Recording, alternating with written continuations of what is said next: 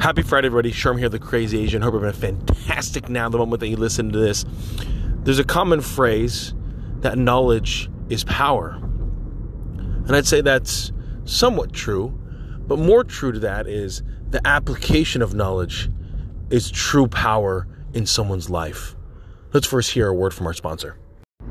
So, with today being personal development, I wanted to focus in on that a lot of times people know in what they need to do in order to get better. The question is, with knowing that information, does that help us become better? Because a lot of people that are overweight know that they need to eat less and exercise more, but yet they don't do it. And and yet some people quote unquote want to lose the weight but aren't willing to put in the effort to get there. There's a there's distinctive difference between wisdom and knowledge. Wisdom is the application of things that are known, where knowledge is just knowing about things. And there's a, so there's an entire space in the world of things that you and I both know. And there's things that we both know that we don't know. So, for example, if you and I are um, you know, at, at the doctor's office, we know that we don't know what the doctor might know when it comes to particular areas of our health. Um, you know, someone's got type 1 diabetes. They know that the doctor is an expert when it comes to um, understanding that concept, um, or is it a concept of just what's happening with the body um, and not being able to produce enough insulin for them to be able to survive. Um, and without having any kind of symptoms. And so we know that we don't know that information. There's a, a huge amount that we don't know that we don't know.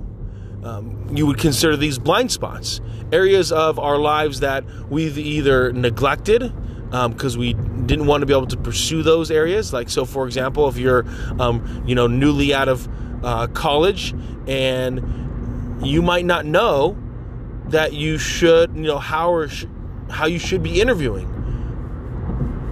You might have an, an, inkling of an idea, but you might be the first college grad. And so the way that your parents applied for jobs is different the way that you're applying for jobs.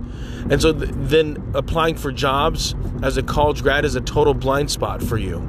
You might be completely um, unaware of various cultures throughout the world and what they consider to be sacred or, or unique. I know when I moved to England, I didn't know if that if you held up two two fingers like the peace sign, but you kind of flicked it backwards, like you're giving someone the finger, that was an extremely obscene um, and rude way to flick someone off. They still had the middle finger, which was like you know, uh, go screw yourself, but the two fingers, you know, flicked backwards was extremely rude. So, if let's say you're an American and you're giving the peace sign and you were to do that m- motion, you thinking, hey, I'm giving this person a peace sign, you inadvertently might be showing them this obscene gesture. Again, you don't know what you don't know. And so, nor it wasn't in your intent to offend someone, but yet that motion of your hand just offended a ton of people just by doing it without you even knowing it. Now, then, of course, knowing the context would probably give you a pass.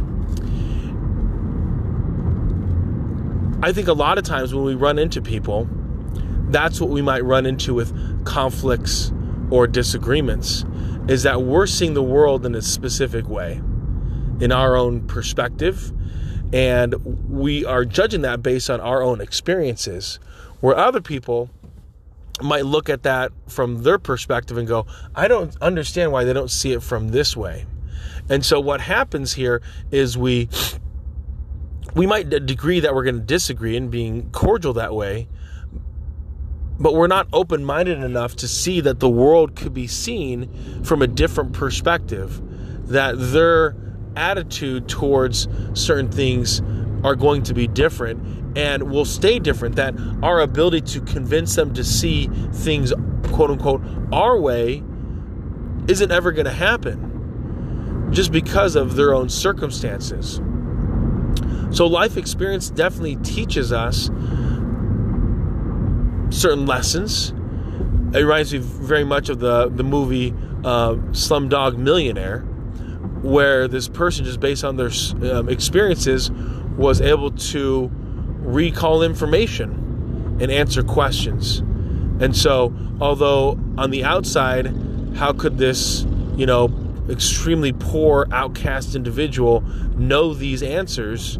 It was based on experience, based on life. One of the struggles I think for a lot of people when it comes to personal development is that although we have knowledge, we know what we need to do in order to get better, we might have these blind spots. And so that's something just to be aware of that maybe there are some people in your in your circle that might let you know of what is a blind spot.